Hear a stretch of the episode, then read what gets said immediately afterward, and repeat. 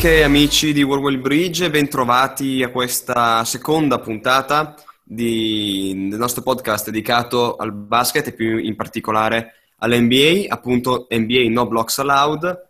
Eh, come mh, ben sapete è la seconda puntata appunto di questa nuova stagione. Nella prima settimana scorsa abbiamo approfondito la uh, Easter Conference e quindi questa puntata sarà dedicata, come già vi avevamo anticipato, alla conference occidentale invece della National Basketball Association. Come al solito io sono Vent e faccio sostanzialmente da moderatore perché il mondo del basket a stelle e strisce vi sarà eh, illustrato, vi sarà spiegato dai nostri due esperti in materia che sono Maho e Dave. Ciao Maho, innanzitutto. C'è. Maho c'è a meno che i nostri mezzi non l'abbiano abbandonato. Intanto saluto anche Dave che è tornato. Carissimo Vent, un saluto. Ho, ho udito Maho dalle profondità terrestri, magari. Ecco, l'abbiamo già perso. Perso. Ti sentiamo molto male, Maho, comunicazione di servizio, eh, molto molto male. Ottimo, ottimo. Vabbè, Bello della diretta. Esatto. Un saluto mentre tento di risolvere i classici problemi. Bene, quindi ciao Maho e ciao Dave, eh, che eh, ti abbiamo già salutato. Molto bene, eh, come dicevo oggi ci concentreremo, o meglio vi concentrerete sulla Western Conference dopo che settimana scorsa avete parlato in lungo e in largo, avete illustrato la Eastern Conference conference di appartenenza dei campioni in carica Cleveland Cavaliers. Di conseguenza, nella Western Conference, e so che un tasto lente per Dave, uh, parleremo tra poco di coloro che hanno perso invece le finals dello scorso giugno contro LeBron James e compagnia, sì. che sono naturalmente i Golden State Warriors. Sì. Ah, ecco. ah, i Clippers pensavo. Eh, no, i Clippers eh, persi, anche loro, persi come Maho quest'oggi, che un po' c'è e un pochino no. Quindi Dave, se vuoi iniziare tu, intanto che Maho prova a risolvere i suoi problemi tecnici, partirei, o meglio, partiamo dalla Northwest Division, andiamo in ordine come la scorsa volta.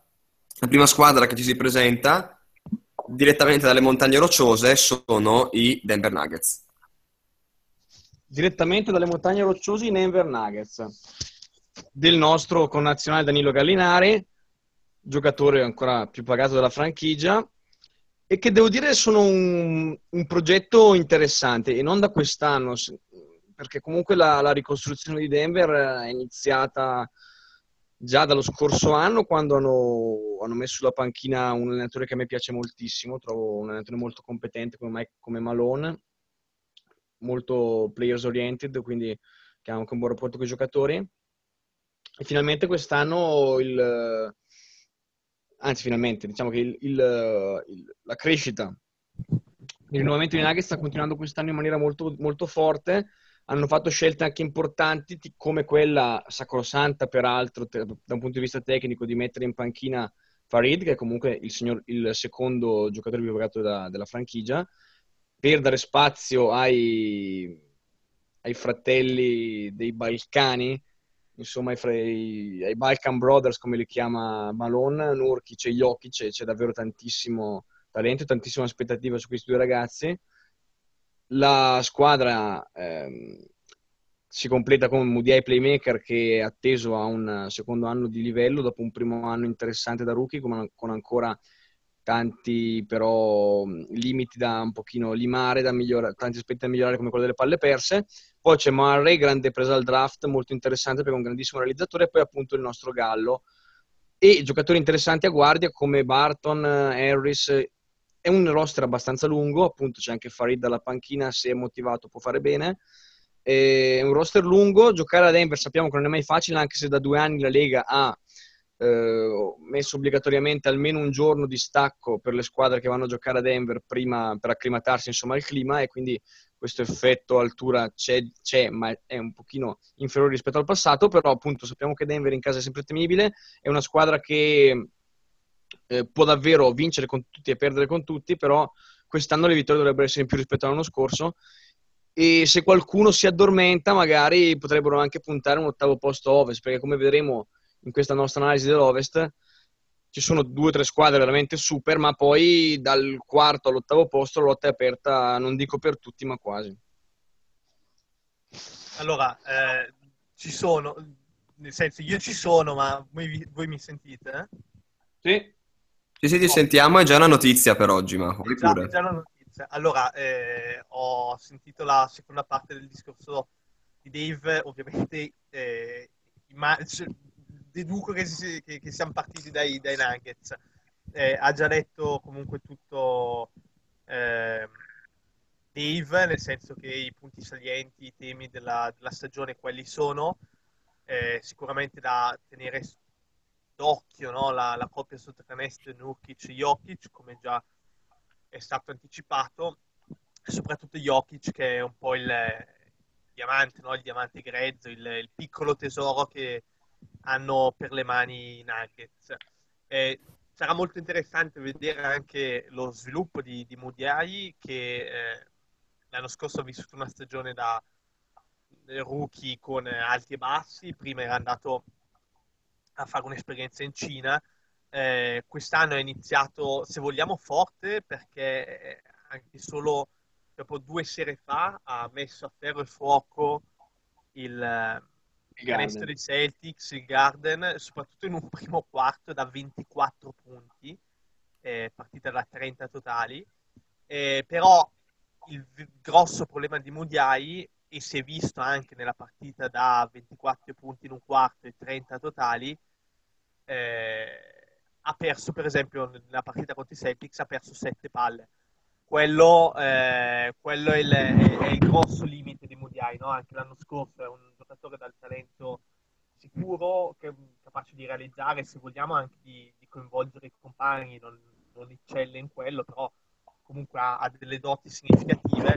Se Mudiai riuscirà a eh, limitare il suo difetto eh, più grande che è quello delle palle perse, almeno nella metà campo offensiva, e se Gallo starà bene, eh, credo che diciamo, potrebbero giocarsela per l'ottavo posto.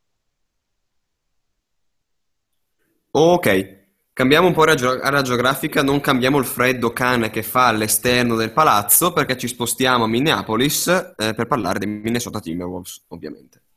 Sono eh, come Dave, anzi Dave credo di più, eh, perché fan di, di, lunga data, sono completamente innamorato dei, dei T-Wolves eh, per ovvi motivi che, che, sono ormai abbastanza, abbastanza appunto conosciuti, anzi è esplosa questa mania, no? adesso tutti stanno cominciando a tifare Minnesota per l'indubbio futuro che al momento i T-Wolves sembrano avere.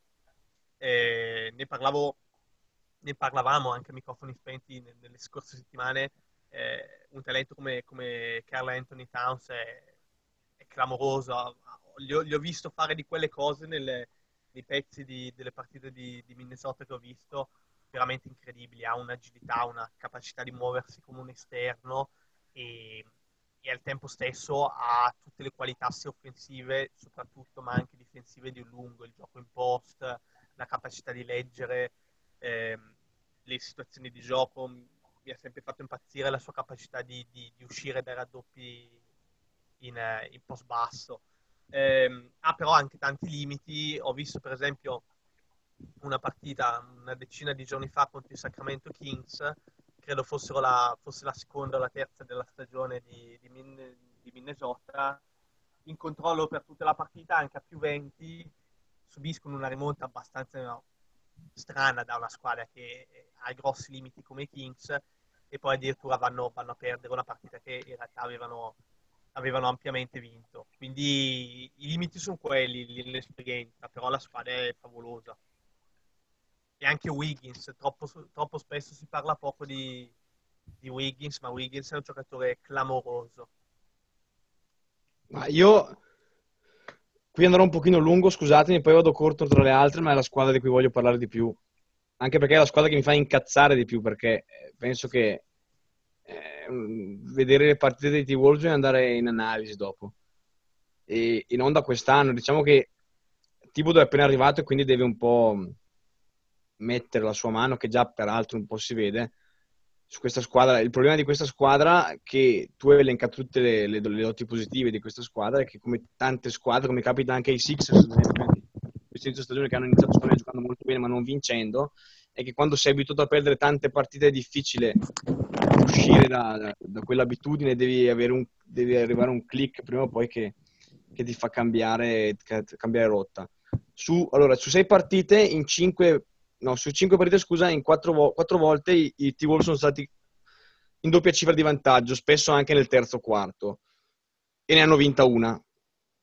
Unica dove non sono entrati in partita è stata contro Oklahoma, uh, Oklahoma City a casa dei Thunder, ma con, contro questi Thunder inizio stagione ci può anche stare.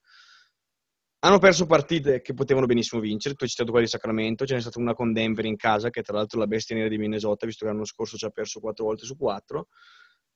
Ed è un po' inspiegabile, nel senso che quintet- il quintetto funziona stupen- in maniera stupenda, soprattutto in attacco. Con- fate conto anche che Rubio non c'è per adesso perché è infortunato, ma Dan si sta comportando molto bene.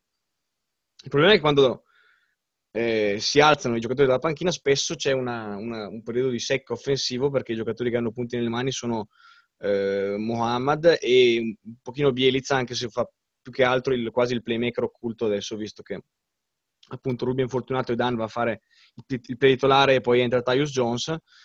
E quindi spesso si sfilano in attacco e dopo prendono dei parziali da cui non riescono più a, a rialzarsi, anche perché se la partita arriva come dicono in America, down the stretch, negli ultimi minuti, sugli ultimi possessi, col punteggio in bilico non hanno ancora una gerarchia ben precisa su chi deve prendersi gli ultimi, gli ultimi palloni.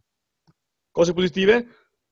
Invece sono appunto questa wheel offense che sta implementando piano piano Tibodo, che sta veramente sorprendendo per il livello che ha raggiunto già adesso dopo, pochi, dopo poche partite. Towns deve un pochino ambientarsi, abituarsi, ma non è un problema perché è un fenomeno assoluto futuro Hall of Famer, mi sbilancio già, quindi eh, si adatterà senza dubbio molto bene. Il giocatore più positivo per adesso è Lavin, perché Lavin ha raggiunto già ora un livello di eh, letture, soprattutto offensive, arriveranno anche quelle difensive perché secondo me Tibodo insegnerà a difendere. Eh, davvero di, delle letture davvero inaspettate per un giocatore che nei primi due anni aveva dimostrato potenzialità incredibili, ma anche dei limiti, soprattutto appunto tattici, clamorosi. Invece la sua selezione di tiri è migliorata, la, il suo ball handling è non migliorato di più, un abisso rispetto allo scorso anno. Eh, punti nelle mani li ha sempre avuti. Se diventa anche un discreto difensore sulla palla, e per me può diventarlo, può essere veramente una, una stella. E quindi vediamo adesso. Chiaro che. Davide? Scusa? Stai parlando di Lavin? Di Lavin, esatto, sì. Ecco, fammi solo aggiungere una cosa. Credo che eh, la frase di Zach Lowe, non so se l'hai già letta, tu l'avevi detta. L'avevo detta, esatto, ma non a microfono acceso. Sì, sì. Eh, Zach Lowe in fase di presentazione della stagione del Minnesota Timberwolves ha detto una delle frasi più belle mai sentite. E Tibodo, eh, che cerca di insegnare le posizioni difensive a Zach Lavin, è e sarà una delle più grandi sfide che, che un essere umano abbia mai dovuto affrontare giusto per chiudere il, il. Sì, sì, è verissimo, ma lui le potenzialità le ha tutte perché, insomma, i mezzi, tec- i mezzi fisici sono sotto gli occhi di tutti. non dico che deve diventare un'elite NBA, però un buon difensore sulla palla sicuramente può esserlo. E secondo me, se ha fatto un miglioramento così elevato in fase di letture offensive, con un maestro come Dibodo, anche nelle letture difensive migliorerà senz'altro. È chiaro che però bisogna iniziare a vincere qualche partita perché tutti questi bei discorsi poi se ti trovi tra, non so, un mese con un record di 4-12, per dire, vuol dire che sei già tagliato fuori dalla, da, dai playoff, dalla corsa playoff, e poi rischi di fare un'altra stagione a trascinarti e, e continuare a perdere, e quindi, tra virgolette, perdi un anno, da un punto di vista di risultati almeno. E nella crescita, secondo me, sono fondamentali anche quelli, nel senso che poi arrivare sesto, settimo, ottavo, nono, decimo a ovest, secondo me cambia poco. Cioè arrivare ai playoff ottavo, tanto per fare i playoff non è tanto quello è, di, è, iniziare a vincere partite, iniziare ad avere un record almeno col 50% per iniziare anche a giocarti partite che contano alla fine della stagione, che sono, che non, anche se non sono di playoff, ma comunque per entrare nei playoff. Però abituarsi un po', perché altrimenti poi rischi sempre di rimandare e rischi sempre di rimanere un po' lì staccato indietro. È il turno ora di una squadra che ha tra le sue fila uno dei giocatori più spettacolari del, de, dell'intera Lega, ma che, come vi dirà Maho tra un po', si trova invece in un posto, un postaccio bruttissimo. Ovviamente, se ci avete seguito la, la scorsa stagione, avrete capito che stiamo parlando degli Oklahoma City Thunder. Sì, che tra, che tra l'altro cambiate hotel alle, alle, squadre che vanno a giocare contro Oklahoma City perché anche l'altra sera Winslow ha, ha, trovato il fantasma nel bagno, ragazzi cambiate hotel, ma non c'è un, altro hotel a Oklahoma City, tutti allo Skirvin devono andare, che è quello infestato dai fantasmi per capirci. Cioè, ne avevamo parlato in playoff dell'anno scorso, forse, può essere? Sì, può essere, ma dai, ma ragazzi, ma è possibile che cia un solo... Ho capito che fa schifo Oklahoma City, però... Cazzo, ci sarà un altro alberghetto? Eh, vanno tutti lì e ti trovano tutti fantasmi. E allora, non so, sono storie proprio ameri- molto americane queste, però. Era per fare un, una nota di colore. Sì, invece sui Thunder, se parto io già che, sono, già che ci sono, hanno fatto un inizio strepitoso di stagione con un Westbrook veramente in, in, versione uomo in missione e il, il, Westbrook Revenge Tour è una delle cose più interessanti della stagione a mio parere e soprattutto hanno trovato a parte un Adams sempre più solido veramente strepitoso i miglioramenti, strepitosi i miglioramenti che ha fatto dal suo ingresso in NBA che tra l'altro ha firmato un 100 per 4 qualche giorno fa hanno trovato un Sabonis che per adesso fa, sta giocando come 4 titolare che se tira così bene da 3 come ha fatto ad esempio stanotte dove ha messo 4 triple riesce quindi ad aprire il campo è veramente una, una mano dal cielo per, per, Oklahoma, soprattutto vista la posizione in cui è stato scelto. E Donovan eh, sta facendo vedere che è un signor allenatore e su, non, su questo non c'erano dubbi.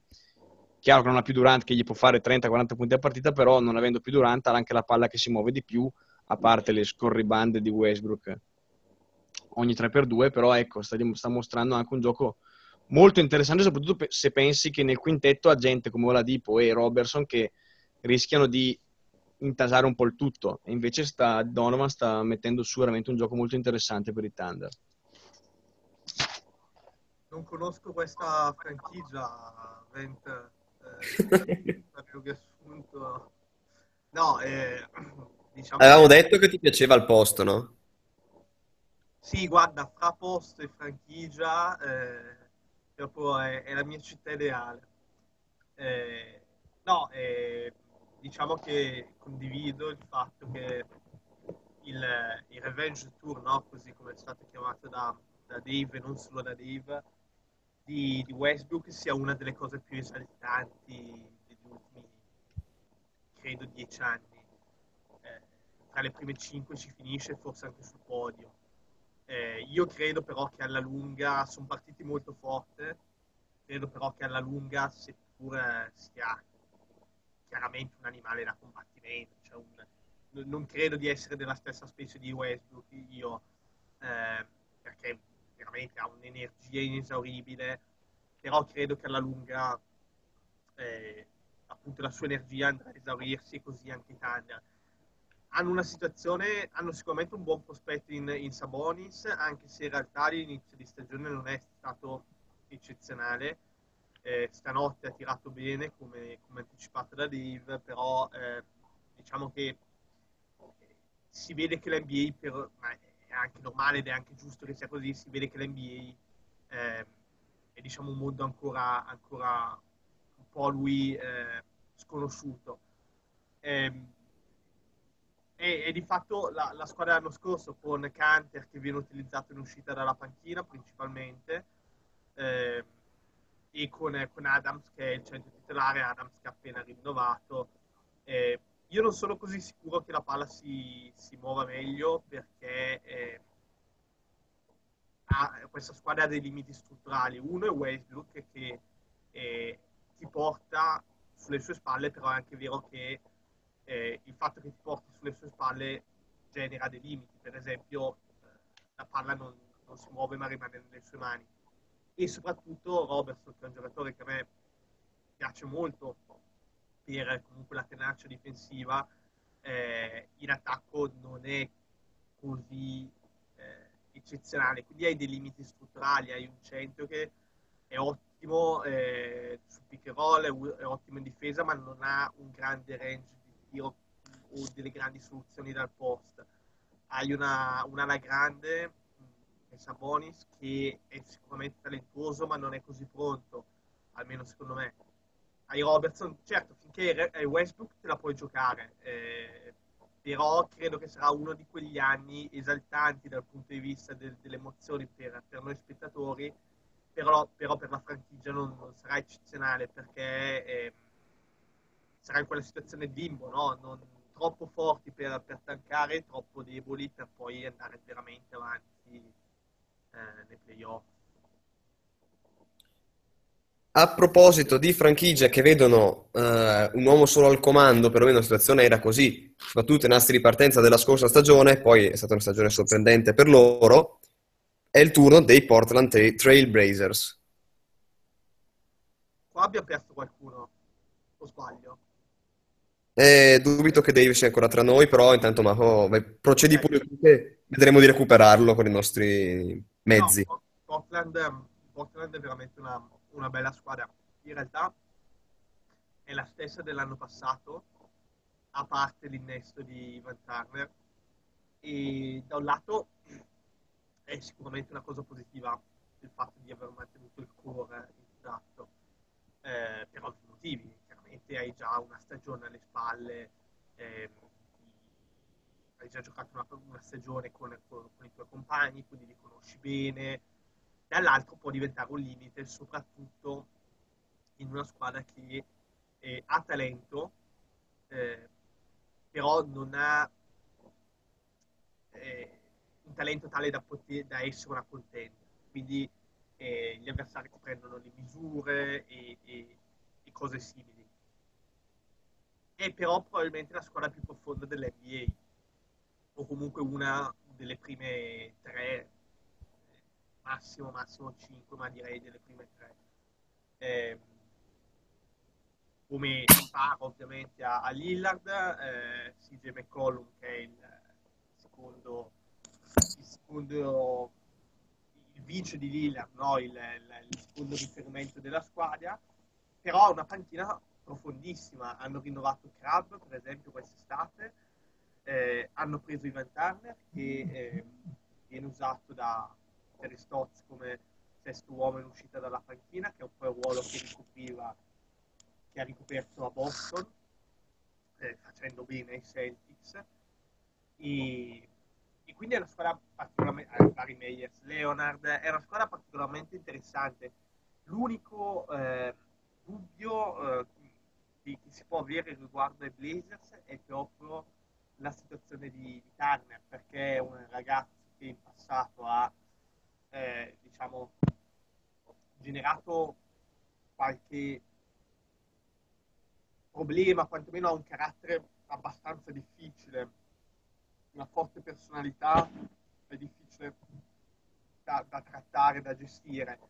Quindi eh, chiaramente inserire un, un giocatore con una personalità decisamente significativa in uno spogliatoio che giudicare dai risultati dell'anno scorso eh, girava e gira alla perfezione è sempre un, un'operazione delicata. Però è anche vero che hanno probabilmente uno dei primi tre allenatori NBA, che è Terry Stotz, che secondo me l'anno scorso meritava di vincere il premio dell'allenatore dell'anno. Eh, e hanno poi Lillard, che è un giocatore che fa sballare, ma non, non sono certo l'unico.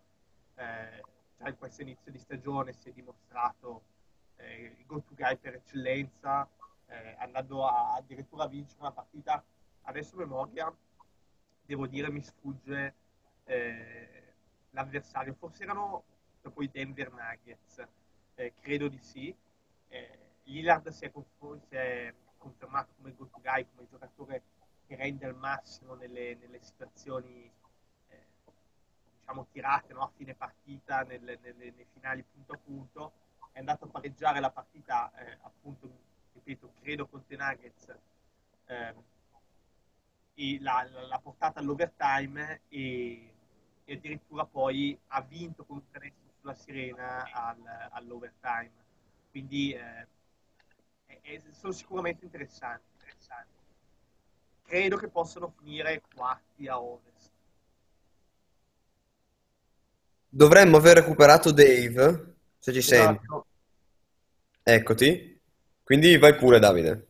Stiamo parlando di Portland Trail Blazers nel caso ti fossi perso troppo presto. Allora, Portland Trail Blazers, innanzitutto hanno, hanno fatto una, una off-season particolare nel senso che hanno dato completamente e totalmente fiducia alla squadra l'anno scorso perché hanno, hanno rinnovato il contratto a tutti praticamente e si sono vincolati tra virgolette con questa squadra per i prossimi anni. Hanno aggiunto solo Evan Turner eh, e Esili che sono comunque aggiunte dalla panchina solide e mh, sicuramente lo scorso anno hanno sorpreso tutti, nessuno si aspettava niente da loro, non erano pronosticati ai playoff a inizio anno se ci ricordiamo e poi hanno fatto una cavalcata durante la regular season, durante i playoff veramente sorprendente. Eh, è chiaro che adesso devono sono attesi alla riconferma e non è facile. Ehm, non è facile riconfermarsi. Hanno preso due belle tramvate nei denti in casa contro Clippers e Warriors, quindi co- contro le superpotenze. E devono, secondo me, un pochino mettere, mettere dentro nel- nei, nei schemi, nei, nei loro schemi nuovi. Più che altro, adesso il problema qual è? Quest'anno tante altre squadre, tutte le altre squadre sanno il gioco dei, Blazers, sanno come disinnescarlo, o prova- almeno provare a disinnescare. Eh, è chiaro che hanno due talentissimi come Lillard e McCollum ehm, e non è facile fermare appunto questi due giocatori anche se in difesa concedono un pochino.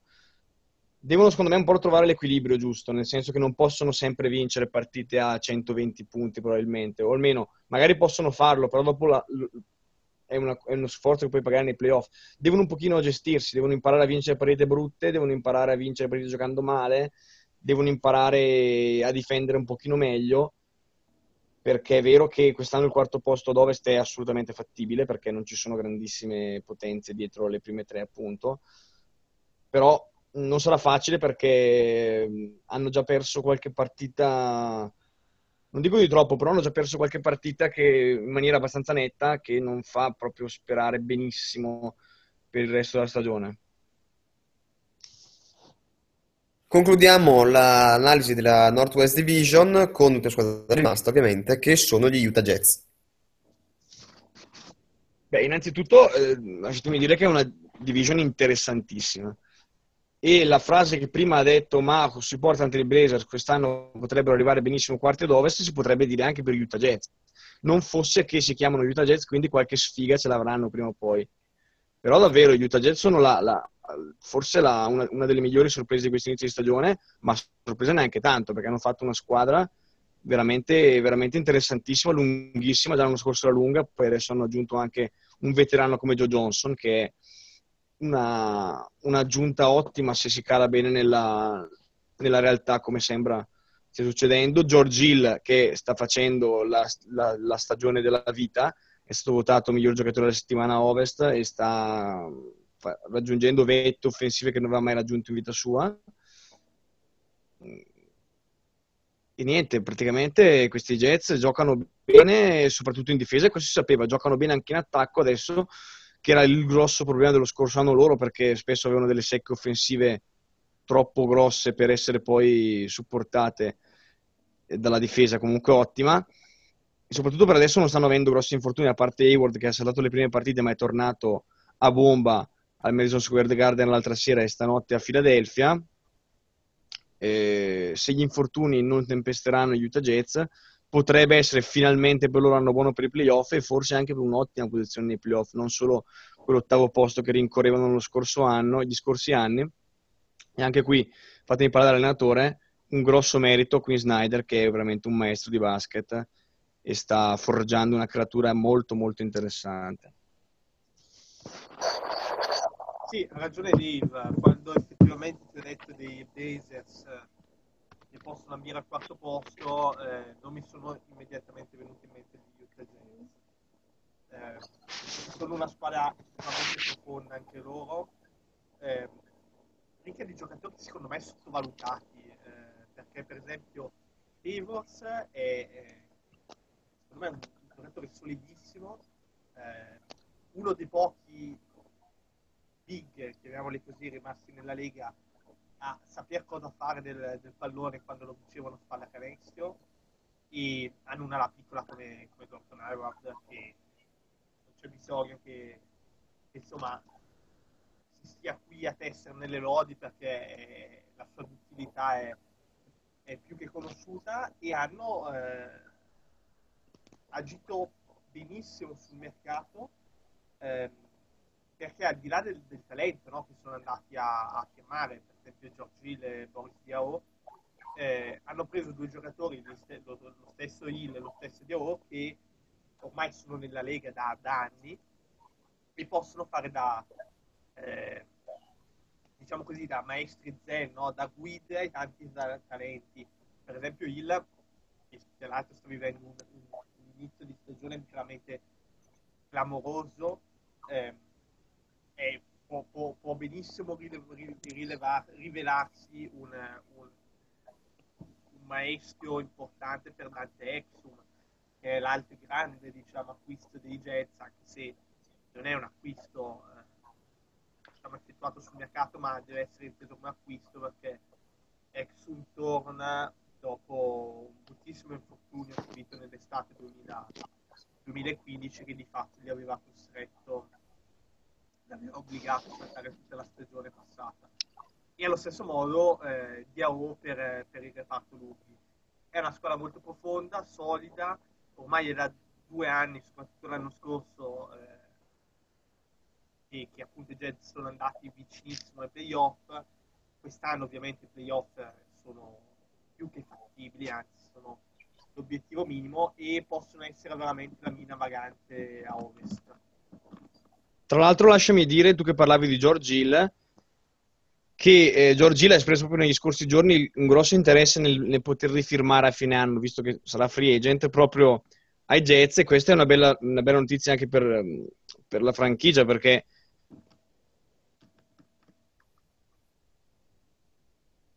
eh, non abbiamo il eh, probabilmente, probabilmente perché non lo sapremo mai.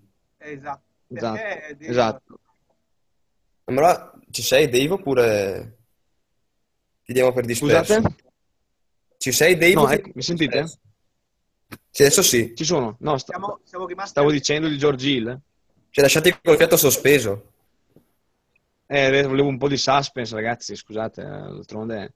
No, stavo dicendo appunto di George Hill che eh, vuole, ha espresso il desiderio di voler rifirmare a, ai Jets a fine stagione, non tanto ovviamente non penso per, che, per, l'amore enorme che ha riscontrato nella città di Salt Lake City che è bella ma anche non bellissima ma per il progetto tecnico appunto. E anche perché si pensava che magari a fine anno Giorgio il free agent potesse tornare alla corte del suo Popovic vista anche l'età che avanza di Parker. Invece evidentemente i Jets gli stanno proponendo un, un, un progetto tecnico perché ovviamente non possono strapagarlo interessante e questa è un'ulteriore conferma di, quel, di quanto di buono sta facendo la franchigia Utah Jazz.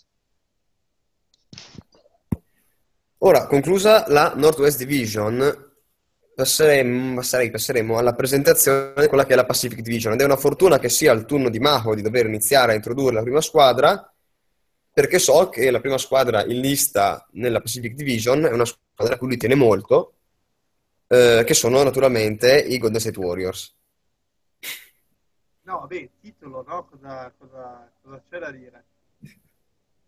Ah, così proprio? No, no, no, in realtà, in realtà poi sono curioso di sentire anche Dave perché questa è una delle, diciamo, delle grosse, forse la principale, diciamo, eh, discussione nel senso che è un argomento che non ci vede eh, avere la stessa opinione, ma per fortuna.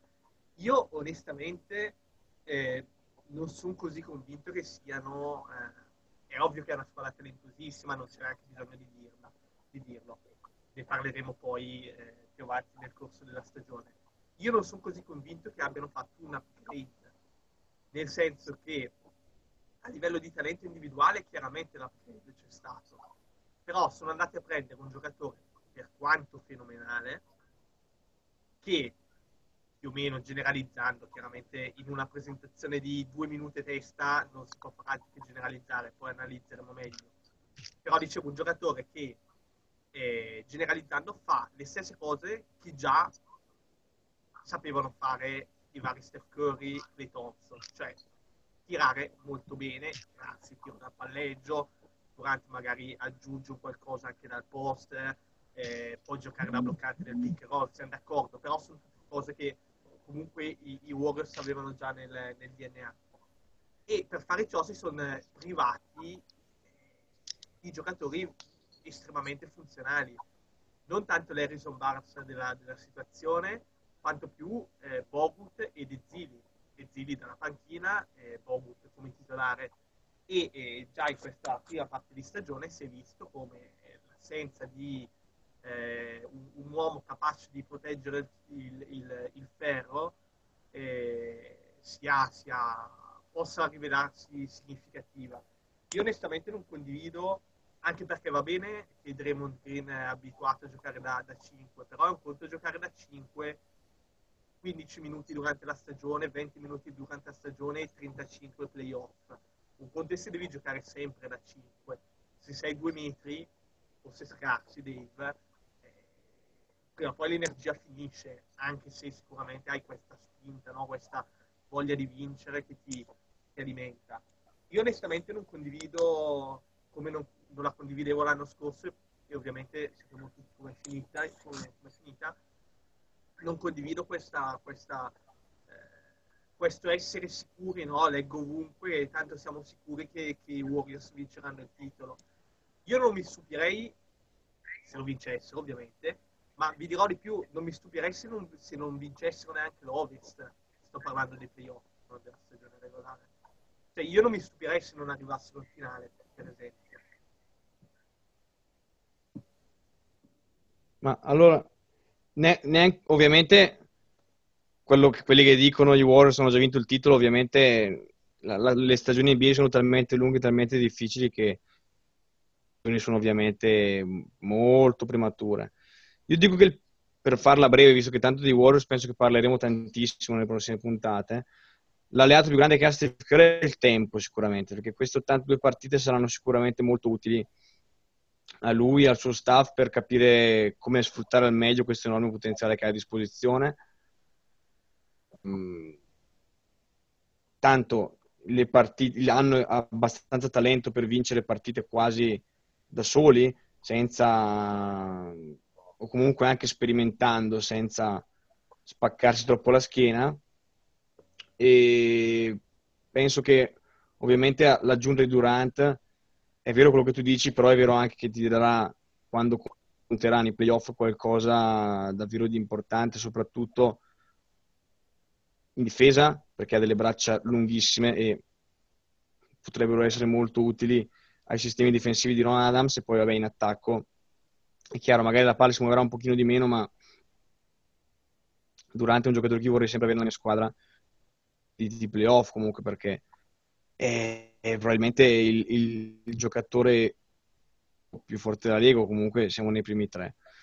Eh, è vero che la panchina si è indebolita, è vero che hai perso giocatori importantissimi, in primis Bogut, però Paciuli è un giocatore intelligente, non è Bogut, ma è un giocatore intelligente e quindi eh, potrà essere utile, potrà imparare abbastanza in fretta, penso, quello che, che, deve fare per essere appunto utile e funzionare alla squadra. E poi comunque è vero che hai perso tanto dalla panchina, ma i tuoi, i tuoi due giocatori migliori della panchina, che sono Iguodala e Livingston, sono rimasti. E a, a Oakland sperano tanto anche nella crescita di Ian Clark, che sta in queste prime uscite, compresa la pre-season, di essere migliorato molto e anche su questo giocatore fanno molto affidamento per dargli minuti poi importanti nei playoff eh, in primavera. Abbiamo fatto eh, presentare per primo la squadra, una delle squadre preferite di Dave a Maho e quindi mi sembra giusto che ora sia il turno di Dave di presentare i Los Angeles Clippers. Beh, Los Angeles Clippers che sono eh, ormai una, una, una, una, macchina, nel senso che giocano insieme da tanti anni, un gruppo che gioca insieme da tanti anni, è un gruppo che sa ormai giocare quasi in attesi quest'anno dalla, dal grande salto di qualità perché eh, non dico che sia chance, l'ultima chance, ma, ma, quasi, anzi probabilmente sì, è l'ultima chance di questo gruppo. In off season eh, riuscito a trovare o comunque non è riuscito a andare a prendere quel tassello forse finale per il quintetto che poteva essere importante o comunque a trovare un giocatore di impatto ve- vero dalla panchina. Eh, tantissimo di questi Clippers in questo inizio di stagione però sono partiti molto bene da un punto di vista sia di risultati che di gioco da quanto ho letto e un pochino visto ma, ma su questi non c'erano dub- molti dubbi nel senso che il quintetto veramente è una, è, va col pilota automatico e alla fine la, la, la posizione in, in, regular season, che sia prima, seconda o terza, perché da queste prime tre non si, non si esce, conterà quello che conterà. Poi bisognerà vedere nei playoff eh, se davvero questa squadra potrà e riuscirà a fare quel salto di qualità che è tanto atteso, perché alla fine di questo stiamo parlando. Adesso ovviamente Mago vi racconterà meglio dei, dei Clippers, però alla fine quello che manca è il salto di qualità lì a metà stagione si rompono Paul e Griffin e non facciamo neanche playoff. Ah, l'ottimismo profumo della vita. No, beh, è scaramanzia. Eh, due, ha, detto, ha, detto, tutto Dave, nel senso che eh, poi di queste squadre che vanno e andranno bene ne parleremo più approfonditamente durante la stagione. Da tifoso devo dire che eh, non sono tanto le vittorie che mi hanno convinto, eh, 6 a 1, 6 vittorie e una sconfitta in questo inizio, ma come sono arrivate. Cioè sono arrivate con l'eccezione della partita contro San Antonio e quella di stanotte contro Detroit, che però è diciamo, un test così impegnativo.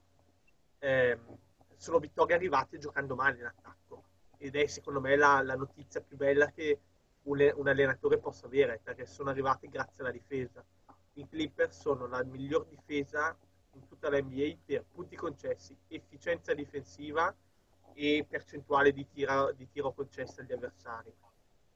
Credo che questa, eh, questo animo difensivo eh, e comunque ci sono state partite appunto contro San Antonio, contro Portland, quindi con squadre che comunque attaccano e segnano. Eh, questo nuovo animo difensivo e la panchina che è più lunga, perché gli innesti soprattutto di Maurice Spates e di, di Felton della panchina eh, hanno fatto molto bene quest'estate. Questi due sono gli elementi che, che, che meglio mi fanno stare quando penso alla, alla situazione dei Clippers. C'è sempre il problema dei, dei, della piccola titolare, fase offensiva perché Mbamut è uno probabilmente dei primi 5 esterni difensivi della Lega ma offensivamente è un buco nero e niente, tanto dei Clippers bisognerà parlare durante i playoff nel senso che l'importante è che arrivino al, ai playoff sani poi le due indicazioni positive sono la panchina lunga e la difesa se riusciranno a confermarle eh, si potrà fare strada anche nei playoff Per non lasciare la città degli angeli, un'altra squadra estremamente cara a te, Maho, che sono i Los Angeles Lakers. No, ma sono bellissimo, stupendo. Stupendo perché è una squadra veramente veramente con, con, parecchio talento, con giocatori che mi piacciono molto. Eh, D'Angelo Russell è un mio pupillo fin da prima che fosse scelto al, al draft, no? e, e quest'anno sembra veramente maturato. Eh, anche Julius Randle, un altro, un'altra scelta dei, dei, Lakers, sembra aver fatto un, un piccolo upgrade, no? un piccolo salto di qualità.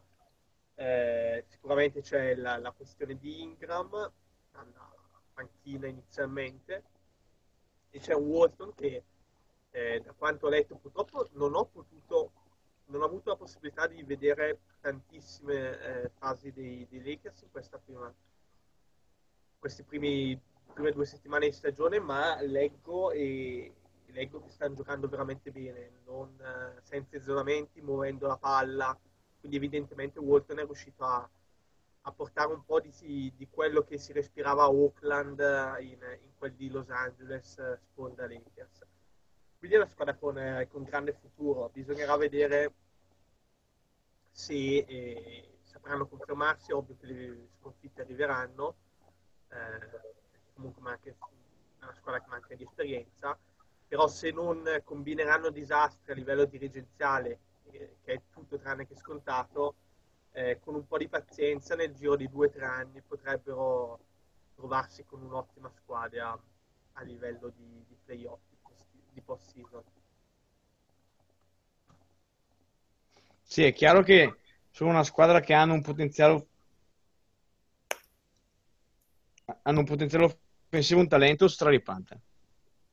E su questo non abbiamo dubbi. Hanno un allenatore bravo, giovane, con delle idee innovative. Il mix è molto frizzante, molto interessante. Non capivo le, le, previsioni catastrofiche a livello di risultati di inizio stagione di tanti analisti che avevo letto, nel senso che ok, non sono una squadra che volente arrivare ai playoff e secondo me non arriveranno ai playoff, però neanche da ultimo posto ovest, secondo me. Perché comunque su una squadra che si azzecca la giornata, l'hanno dimostrato contro gli Warriors, che offensivamente ha un talento incredibile. È chiaro che poi alternano prestazioni positive in attacco a delle prestazioni ignobili in difesa ed è qui che Walton dovrà lavorare molto bene perché difensivamente ai limiti del ridicolo. E appunto qui dovrà esserci grande salto di qualità. Però come diceva Marco, giustamente, talento ce n'è, ce n'è a pacchi, punti nelle mani altre, altrettanti, eh, è questione di tempo, è questione di iniziare a vincere partite anche qui, è questione di riuscire a creare una, un gruppo e una mentalità Lakers vincente e di lavoro come, come, nel passato, perché negli scorsi anni, soprattutto negli ultimi anni di Kobe, che sono stati un po' buttati via dal punto di vista del gioco dal punto di vista dei risultati, con il Farewell Tour e tutto quello che ne è conseguito, si è persa un po' questa abitudine di vincere partite, di, di essere competitivi davvero l'inizio è stato buono, è chiaro che c'è di strada, ce n'è di strada tantissimo da fare, però l'inizio intanto è stato positivo. Vediamo se Walton riuscirà davvero a trasformare questa squadra di grande talento in una squadra anche che sa vincere partite di basket in abbastanza importante e in modo abbastanza eh, duraturo nel tempo. Abbiamo passato ormai il giro di boa di questa, della Western Conference, quindi di questa puntata parliamo ora dei Phoenix Suns invece. Phoenix Suns che sono una squadra anche qui che hanno del talento tanto, soprattutto in Devin Booker. Però a parte, a parte Devin Booker eh, c'è tanto materiale grezzo da una parte. Mi viene in mente Booker mi viene in mente, eh, scusa, mi viene in mente TJ Warren mi viene in mente Tucker se vogliamo anche. Tanto tanti equivoci ci sono anche tanti equivoci tattici, perché ci sono giocatori spesso simili, ci sono giocatori che vorrebbero giocare un basket di corsa, giocatori che vorrebbero giocare un basket a metà campo. Ho un po' da valutare, è una stagione probabilmente di transizione da un punto di vista dei risultati. Eh, hanno due scelte secondo me molto interessanti che sono Bender e Chris che sono due giocatori che più o meno hanno lo stesso ruolo ma sono totalmente diversi delle colonne del futuro dei Phoenix Suns hanno un allenatore giovane, praticamente esordiente, che è Earl Watson, che anche lui deve dimostrare appunto di poter appartenere a questa lega. Non vinceranno tantissime partite, ma potranno mostrare qualcosa di interessante e anche lì eh, sarà importante per loro costruire in vista di da playoff nei prossimi anni. Sì, sarò, sarò breve anch'io.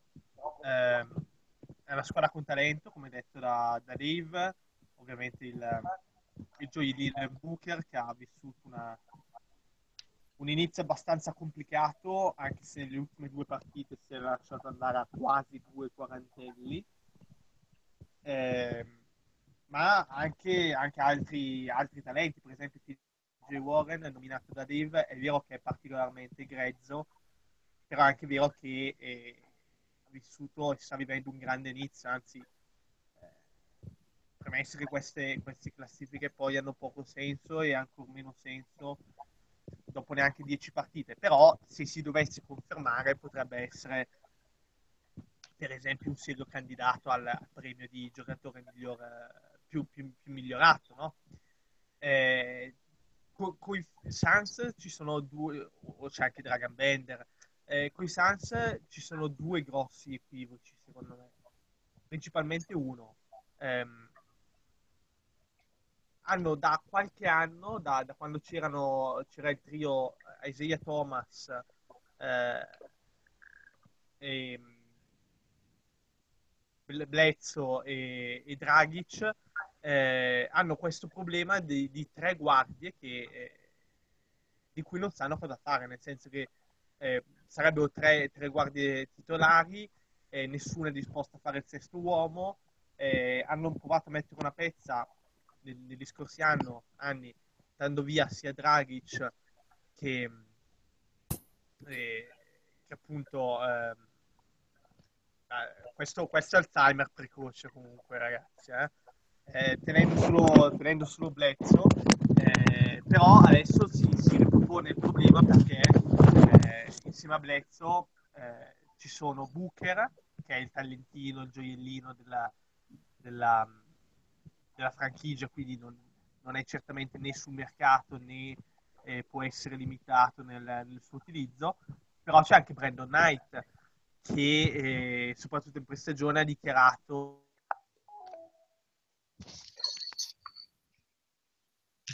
Temo che Maho ci abbia lasciati.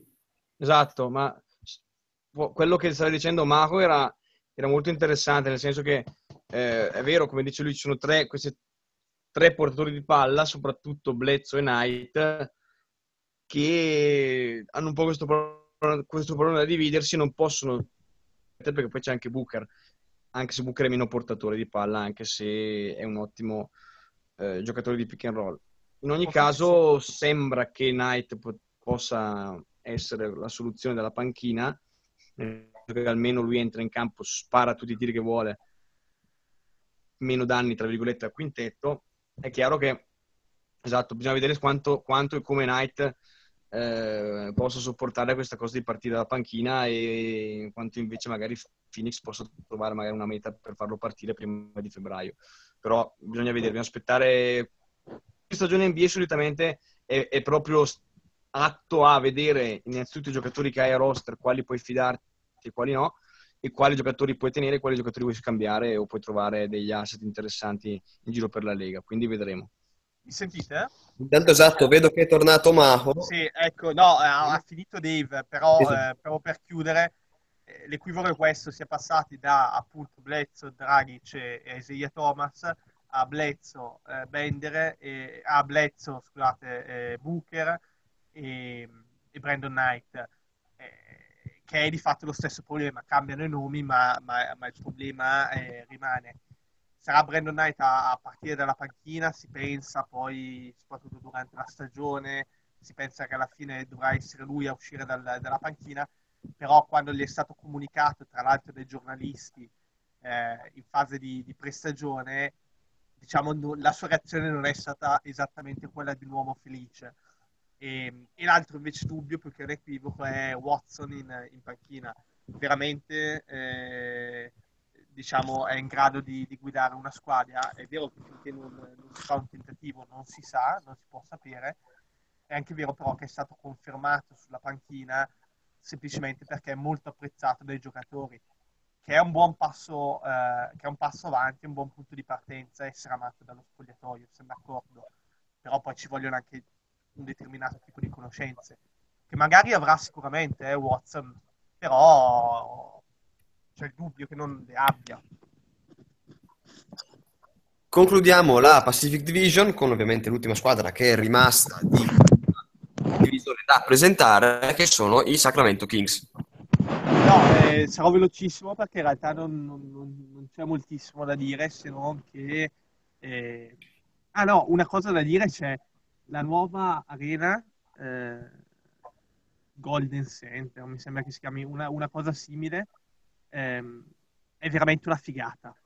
È veramente una figata. Ho avuto la possibilità di, di vederlo, di, di, vedere alcune inquadrature eh, che sono state proposte dal, dalla, dalla TV no, che trasmette i, i, i Kings in, in California eh, tramite il, il League Pass e, ed è veramente, veramente stupendo come, come, arena. Per il resto c'è sempre il solito problema di, di De Marcus, eh, di Marcus Cousins ovviamente, che non si sa bene come si possa gestire questo, questo ragazzo. Il talento è lì, è veramente clamoroso, però credo che la situazione dei Kings e, e, e di De Marcus sia riassunta da, da, una partita dell'altro giorno. Entra nel quarto quarto con zero falli, eh, in 11 minuti e 30 secondi commette 6 falli e a 30 secondi dalla fine del quarto quarto è costretto a uscire per falli. Se il tuo leader tecnico, non, non emotivo ma tecnico, è un giocatore simile e il resto eh, non è che sia esattamente eh, meglio, ma soprattutto da un punto di vista appunto di, di, di, capacità di guidare uno spogliatoio, non tanto dal punto di vista del, del talento, eh, diciamo che andare lontano è, è abbastanza complicato. Sì, tra l'altro con la partita sfortunatissima, anche perché poi appunto i Kings vanno ai supplementari senza causa non segnano praticamente più e perdono. E diciamo che di quei sei falli almeno tre, tra l'altro, molto dubbi. Però a parte quello, tutto vero, nel senso Cousins... Lui, lui, lui, verissimo quello che hai detto, però se devi dire un nome su 450 giocatori, eh, un nome che si possa trovare in quella situazione, il primo che dici è, è lui. Vabbè, certo. Questo sicuramente, ma infatti quello che hai detto tu è giustissimo. È un giocatore che ha un talento smisurato, eh, però non è, non è, probabilmente un leader e, e, mm, e questo e poi diciamo che il contesto intorno a lui non l'ha di certo aiutato in questi anni. Adesso a Sacramento hanno preso un allenatore che è Jäger, mh, sicuramente più un allenatore che può, può, essere nelle corde di Cousins sia da un punto di vista del gioco, nel senso che non è più costretto a fare con Carla avanti e indietro per il campo, più a metà campo e quindi anche Cousins preferisce questo tipo di gioco. E poi anche un, giocatore, un allenatore che è legato ai suoi giocatori solitamente, quindi eh, come lo era Malone, che stato sicuramente l'allenatore preferito della carriera di, di Cousins, e vediamo se grazie a questo coach, eh, almeno le, da un punto di vista emotivo, il 15 potrà eh, trarne giovamento. Per il resto hanno fatto una squadra firmando tanti giocatori di esperienza, dalle due dimensioni mi vengono in mente Flalo, Temple e Matt Barnes. E vediamo per adesso hanno un record negativo però non hanno mh, disputato delle prestazioni secondo me terribili come lo scorso anno. Può esserci qualcosa, può, si può lavorare, poi è, è tutto, sta tutto nel, nel vedere quanti giocatori seguiranno Jäger, perché secondo me è un coach veramente votato e, e, e è stata la miglior scelta possibile per i Kings, almeno, almeno, da quel punto di vista hanno scelto un coach mm, coerente con, eh, con, un buon progetto e non un po' a casaccio come gli scorsi anni. Fatemi aggiungere solo una cosa, poi eh, andiamo veloci. Su Jäger condivido tutto, eh, però siccome appunto eh, Cousins non bastava, eh, Barnes si è tranquillizzato, però rimane sempre Matt Barnes, eh, i Kings, giusto per eh, tranquillizzare un attimo lo, lo spogliatoio, hanno preso anche Ty Lawson, che direi che come compagno di bevute per, per Cousins è, è l'ideale. Non so il campo che, che apporto possa dare. Fuori dal campo se c'è qualcosa da distruggere o da bere ancora meglio è l'uomo che fa per voi. Però. E tra l'altro siccome Collison è, ro- è fuori per le prime giornate è, è Lawson il titolare in questo momento quindi... sì tra l'altro Collison è fuori per le prime otto giornate vado a memoria ma correggimi se sbaglio per violenze contro l'attuale fidanzata moglie o contro l'ex eh comunque violenze su, su, su, una donna, non ricordo se è l'attuale fidanzata o l'ex, eh, o l'ex fidanzata. Quindi diciamo questo è il quadretto familiare dei, dei Kings. Una, un bravo ragazzo e una squadra di tanti altri bravi Però, ragazzi. Però è vero anche che Jäger, che Jäger ha, fatto, ha, fatto, benissimo in quella che, sem- che era praticamente una, la cosa più simile alla Suicide Squad che io ho visto nella, nella NBA, che erano i, i Grizzlies dello scorso anno, che erano veramente un branco di delinquenti. Una cosa più simile che quasi vengono portati Jail Blazers di inizio 2000. Esatto, però con un decimo del talento di quella squadra. Ah sì, anche un ventesimo. Con Lane Stevenson a fare gli isolamenti. Abbiamo parlato lo scorso, nella, nell'edizione dell'anno scorso, ai nostri podcast, dei, dei, Grizzlies e di come scendessero in campo sostanzialmente armati di, di coltelli e lame di, al, di, altro genere. E quindi chi ci ha seguiti, eh, i fedelissimi diciamo, del nostro programma, sicuramente si ricorderà.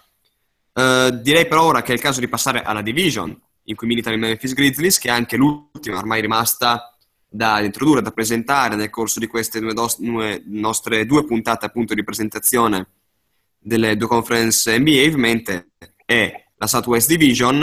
Eh, prima squadra de- di questa division sono i Dallas Mavericks. Non so, ho, ho perso, ho perso il eh. parto, parto, io. Eh, Dallas, ok, siamo tutti, vai pure Maho. Dallas eh, è in una brutta situazione perché è una situazione di limbo, no? E abbiamo sempre detto che è la situazione peggiore per una franchigia NBA. Perché se veramente non puoi competere, non dico per il titolo, ma comunque per arrivare a giocarti la finale de- della conference, eh, allora tanto vale non arrivare neanche al playoff. Che, oddio, visto l'inizio dei Mavericks, potrebbe essere anche un, un, un'eventualità, però diciamo non sono stati costruiti per quello hanno preso Harrison Barnes dal, dalla, dal, dalla free agency, hanno anche Bogut, eh, che sicuramente ha un senso vicino a Novitsky e, e, tutto quello che volete, però non sembrano ancora aver fatto click, no? Non sembrano aver ancora trovato un, una qual certa alchimia dentro il terreno, di, perlomeno dentro i, i 28 metri per 15 di, di, di gioco. Eh, c'è da dire che Rick Carlisle è, penso, uno dei primi 5, ma forse anche 3 allenatori attualmente in NBA. E, e, quindi se c'è qualcuno che può risolvere questa, questa situazione, quello è lui. Però mi sa tanto di eh, una stagione un po' buttata e con, con, con poco da, di, da dire. Sì, i Mavs che sono che hanno provato diciamo a firmare i, due quinti del quintetto lo scorso anno di, di Golden State, cioè Barnes e Bogut, ma hanno pochino nel senso che hanno Novitsky che però è ovviamente in parabola discendente ovviamente non, non per colpa sua ma per colpa della sua età. E, e poi intorno ci sono dei giocatori che sono tutti discreti giocatori ma che non ti fanno fare quel salto di qualità e che una, soprattutto in una franchigia, in una conference come l'Ovest non ti possono far arrivare in fondo. E dunque, come dicevi tu, è un po' la situazione più brutta che c'è, che, dove tu ti puoi trovare in NBA. L'inizio è stato tra l'altro pessimo, eh, quindi insomma non vorrei essere nei panni di Cuban e compagnia. Allora, rimanendo sempre invece, eh, visto che Dave non ti sento più, suppongo che tu abbia terminato il tuo intervento, eh, rimanendo sempre in Texas, Rockets invece. Eh, Houston Rockets che tra l'altro sono allenati quest'anno da una vecchia conoscenza del basket italiano come Mike D'Antoni, eh, anche qui sono un, un laboratorio chimista D'Antoni che, che prova, prende in mano una squadra che lo scorso anno aveva già un ritmo comunque abbastanza alto, tirava tantissimo da tre mm. e a, mm, porrà questi, questi, appunto questi, questo credo del, della corsa, il tiro da tre del run and gun all'ennesima potenza perché tra l'altro in off season hanno firmato Anderson e Gordon tra l'altro quasi se pensiamo alla, all'incolumità fisica dei due giocatori che sono molto injury prone E quindi D'Antoni e gli Rockets si presentano in assetto di partenza della stagione sperando ogni partita di fare un punto più degli altri. E questa è la verità e vediamo se, se funzionerà. Eh, non lo so sinceramente. Arden avrà ancora più palloni tra le mani, se possibile, probabilmente. Ed è tutto molto rischioso. Tutto, se vogliamo, da un punto di vista del divertimento per gli occhi del tifoso al palazzetto, magari molto affascinante, ma anche molto, molto, molto rischioso. Non so se sarà un esperimento che pagherà, sinceramente. Abbiamo preso giocatori injury prone, però anche, eh, diciamo, adatti, no? Penso ad Anderson al, al credo di, di D'Antoni. È, è, il classico sistema di D'Antoni, anche se eh, abbiamo perso nuovamente Dave, mi pare, Bent. Eh, mi confermi? Uh, sì, temo, temo, proprio di sì, stavo controllando. Ma... ok, non, non, ti sentivo più, temevo di aver perso anche te. No, io ci sono eh. sempre. David, che so tra l'altro che ha già i minuti contati, quindi non so quanto potrà ancora rimanere con noi. Infatti, infatti. E no, classico sistema di D'Antoni, eh, la differenza che Arden, eh, che di fatto c'è stato questo sorpresa no? inizio stagione a Arden giocherà playmaker, come è stato dichiarato da Antoni, che peraltro era la cosa che stava già facendo negli ultimi anni, nel senso che non era stato etichettato come playmaker, era schierato come in posizione di guardia formalmente, ma eh, soprattutto con Beverly accanto, ehm, la palla in mano in attacco la, la teneva Arden. Quindi diciamo che nella sostanza cambia poco forse invece che ai, non so, ai 15 metri, eh, ai 14 metri, o comunque nel, invece che prendere la palla a metà campo, la prende, la prende, la prende direttamente da, da, da, dalla rimessa da, fondo. Quella forse è l'unica, è l'unica differenza. La vera differenza non è tanto Arden playmaker o Arden non playmaker, è, è la seguente, cioè si corre, si gioca con un lungo, eh, i quattro esterni o comunque un, un esterno come Andersen che, che, sa tirare, un lungo di ruolo molto dinamico magari come Capela e mm, palla d'Arden si inventa e, e, e, si corre, tant'è che in questo sistema eh, Arden già in questo inizio di stagione ha messo su del, del, dei numeri veramente imbarazzanti, una partita, vado a memoria, ma una partita da credo più di 35 punti sulla quarantina, credo, e 17 assist. Cioè, che, che sono, vuol dire che sono almeno 70 punti prodotti da, da un giocatore solo. Eh, quel tiro da 3 anche, anche, anche 80 possono essere. E quindi non, non, non, credo che sia un sistema che possa portare eh, fino in fondo questa squadra, anche perché è una squadra che ha dei limiti a livello di, di talento, comunque di creazione di gioco, se togliamo se togliamo Arden o di altre soluzioni. A memoria, non ho sotto il roster, ma a memoria non, non hanno dei giocatori in grado di generare punti dal, dal post, per esempio, o non hanno giocatori in grado di, di, di passare dal post, cioè di, di, permetterti di giocare una palla dentro, palla fuori. Eh, però sicuramente è una squadra divertente e, e i numeri di Arden saranno, saranno clamorosi. Ok, intanto nel frattempo oh, oh, dalla regia mi giunge conferma che i problemi di Dave per questa puntata eh, siano, diciamo così, troppo gravi per essere risolti. Ci sono i giocatori che sono out for the season durante i campionati eh, NBA, NFL, eccetera, eccetera. Esatto, eh, Dave è out for the episode per questa puntata, dunque Maho, le ultime tre squadre che mancano le faccio presentare a te andando veloci, quindi sì, sì. Eh, subito parliamo di Memphis Grizzlies, di cui abbiamo, cui abbiamo accennato anche prima, eh, nella parola per presentare la stagione 2016-2017 della franchigia di Memphis. Ma, eh, è tornata la cavalleria, nel senso che sono tornati vari Colley, Gasol, Randolph, no? che per un motivo o per l'altro ci avevano poi abbandonato la scorsa stagione, è, è cambiato allenatore, non c'è più eh, Jäger, ma c'è Fitzgerald, eh, è cambiato, o almeno dalle dichiarazioni parebbe essere cambiato un po' anche il credo, no? non più quel ehm, non so, quel grit and grind no? in, in, americano, quel eh, di fatto giocare duro, no? a metà campo, duro, devo sentire il fisico in, in entrambi le, le, le, fasi di gioco. Eh, tant'è che a testimonianza di questo, oppure appunto anche il giocare con le due torri Randolph e, e Gasol, trovo testimonianza di questo.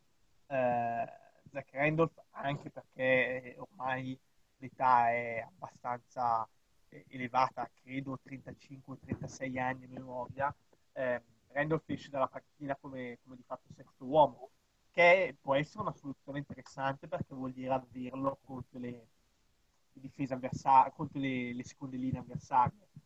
Eh, però appunto si è in questa fase di, di metamorfosi, no? di transizione, è una squadra che rimane estremamente, eh, estremamente pericolosa eh, ai playoff, però è, sono i classici Memphis Grizzlies eh, degli ultimi anni, nel senso che non li vorrei incontrare ai, ai playoff, eh, però non credo che possano arrivare fino in fondo.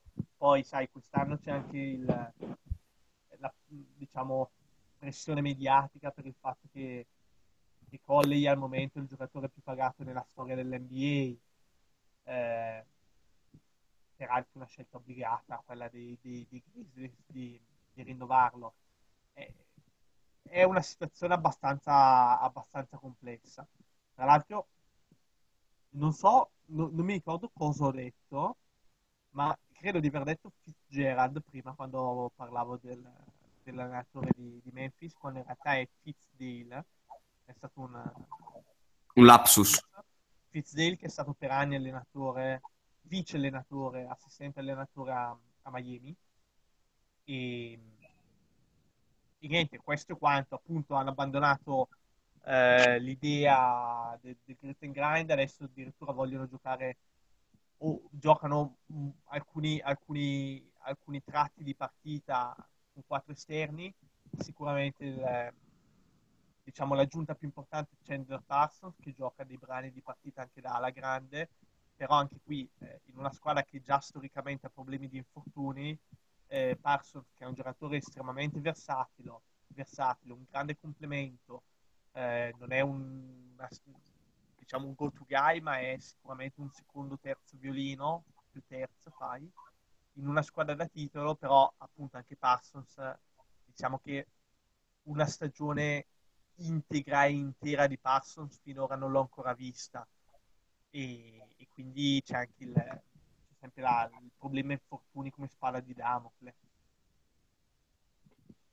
Ok, intanto ti confermo uh, che la carta d'identità di Zach Randolph recita anni 35. Allora, uh, almeno, almeno sul, sull'età ho, ho, avuto una buona memoria. Ho avuto il problema sul, sul nome di Fitzdale un, un lapsus sul, sul, nome del coach, ma su tutto il resto direi che, che ci siamo e come. Penultima squadra che è rimasta uh, in agenda sono i, visto che ci teniamo il, un bel colpo per l'ultima, parliamo ora dei New Orleans Pelicans. Eh, eh, no, parla, parlane tu dei, dei New Orleans Pelicans.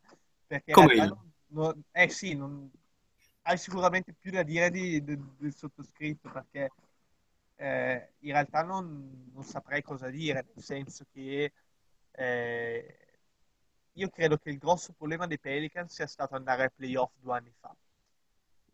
Eh, pensavano di eh, essere veramente arrivati al, al, al punto no, di poter fare il, il salto di qualità, è arrivato Alvin Gentry, nuova, nuovo allenatore, nuovo capo allenatore, aveva appena vinto il titolo con, come assistente allenatore con, eh, con i Warriors, eh, ha preso il posto di Monty Williams nel 2015 appunto, si corre, lui che è discepolo di, di D'Antoni, si corre, Anthony Davis eh, a tutto campo e tutto, e in realtà poi nulla di tutto ciò, Davis con i suoi problemi fisici che lo tormentano sempre, non ha ancora fatto proprio l'ultimo passettino, è un giocatore fenomenale, l'ha confermato anche questo inizio di stagione, però onestamente è circondato dal nulla. Anche perché è l'unico, diciamo, partner in crime, l'unico eh, giocatore di un certo qual livello, ma soprattutto di una certa qual capacità di analizzare il gioco, di vedere il gioco come Anthony Davis, è, è Holiday, eh, playmaker eh, titolare dei Pelicans, che però perderà, credo, almeno metà stagione eh, per eh, un problema, un, un tumore che, che, che, la moglie ha. Eh, credo si tratti di un tumore benigno, però comunque diciamo, la situazione abbastanza delicata e lui ha deciso di, eh, con appunto la, l'appoggio dei Pelicans, di, di, rimanere a sostenere la casa. Eh, finora hanno 7 sconfitte, 0 vittorie. Davis che già si è dichiarato stufo di perdere. Non lo so, non è una gran bella situazione. L'unica nota positiva può essere Buddy Hild, questo, eh, questo rookie no, di, scelto dai, dai Pelicans eh, all'ultimo draft. Eh, lui che è una guardia tiratrice, sembrava tra l'altro tra i prospetti NBA quello de- dell'ultimo anno, eh, quello più pronto no? a-, a, giocare nella Lega e lui che è stato scelto alla, alla alla 6 eh, può essere l'unica, l'unica nota positiva per, per, i Pelicans, perché per il resto onestamente Davis predica nel, nel deserto. Come dicevo, eh, Dulcis in fondo abbiamo tenuto come eh, trentesima e ultima squadra a presentare, diciamo così, una, una bella stretta avrete capito che per esclusione stiamo parlando eh, dei San Antonio Spurs, ovviamente. È bello finire con gli Spurs, devo dire, bello. Eh, non lo so, è il primo anno post Duncan, eh, però gli Spurs non affondano mai. È presto per dirlo, è vero, eh, però l'abbiamo, l'abbiamo, l'abbiamo sempre detto, no? Che una delle poche cose sicure nella vita sono le 50 vittorie stagionali degli Spurs. In, in America l'abbiamo già raccontata in passato, gira, gira una barzelletta, una battuta, che barzelletta. Tre sono le cose sicure nella vita, la morte, le tasse e le 50 vittorie del, degli Spurs. Le 10 eh, dei Patriots, aggiungo io. Eh sì, qua, qua. E le 0 dei Cleveland Browns. Eh, questo possiamo, possiamo discuterne, esatto.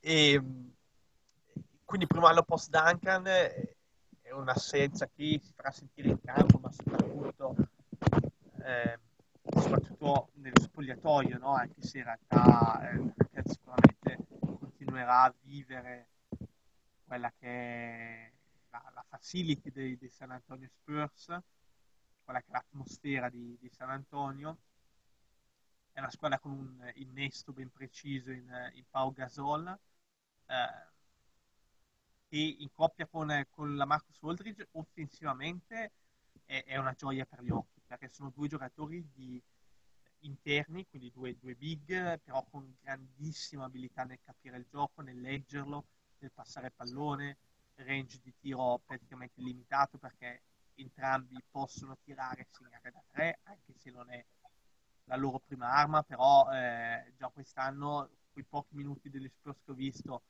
al di là della partita intera contro i miei Clippers, eh, ho visto molte situazioni con Pau Gasol eh, come terzo uomo in un gioco a due, in un pick and roll, come terzo uomo spirato nell'angolo e pronto a sparare da tre.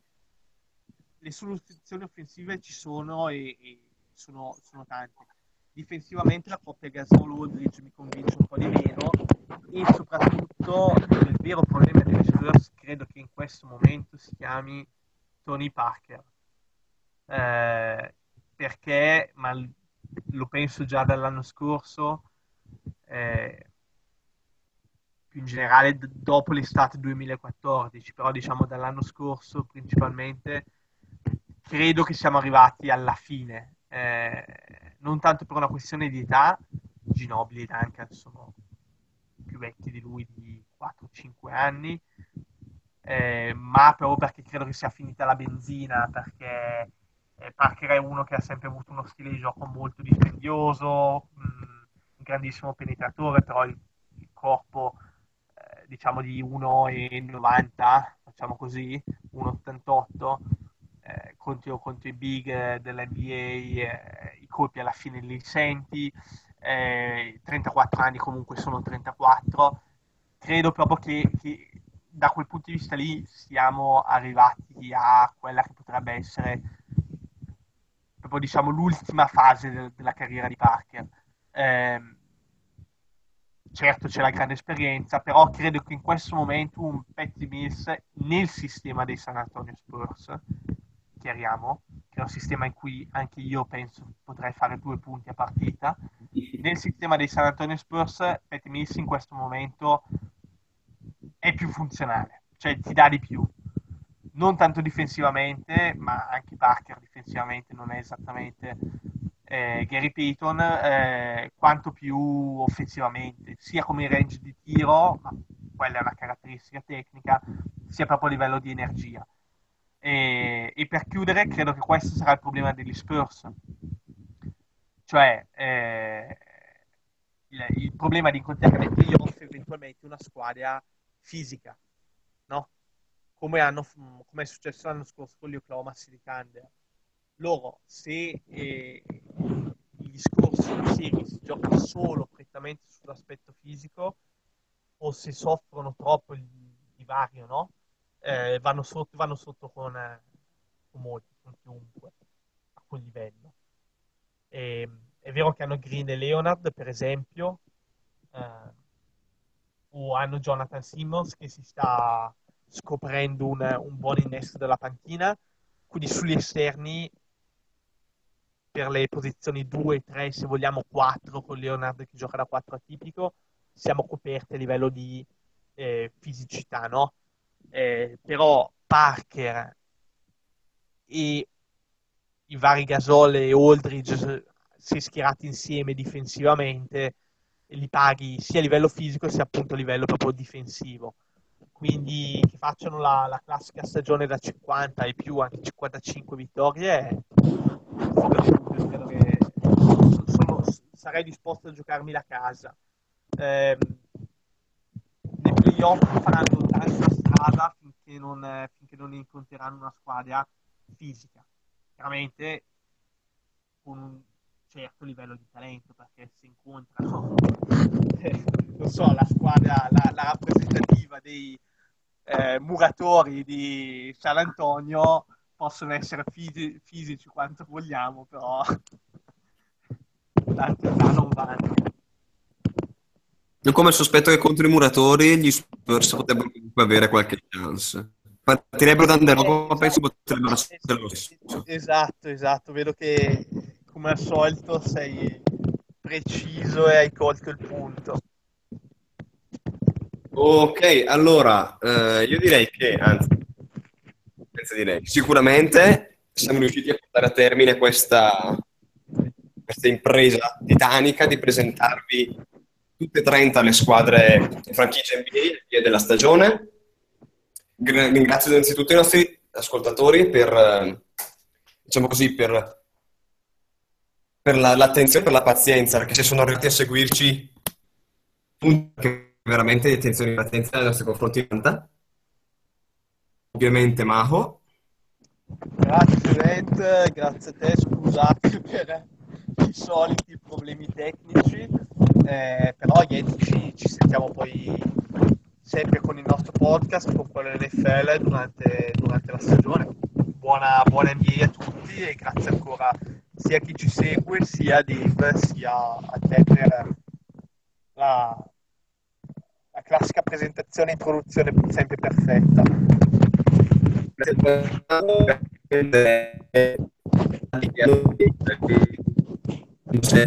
il report deve essere tu week ma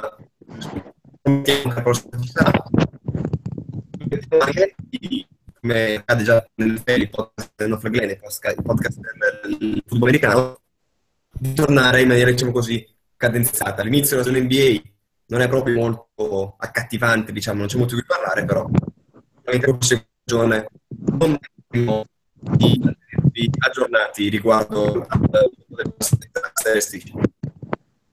Eh, come dicevo, grazie a tutti per l'attenzione. Vi, vi ricordo il sito internet, la pagina di Google Beach e gli account iTunes e eh, SoundCloud da cui ovviamente avete il vostro podcast.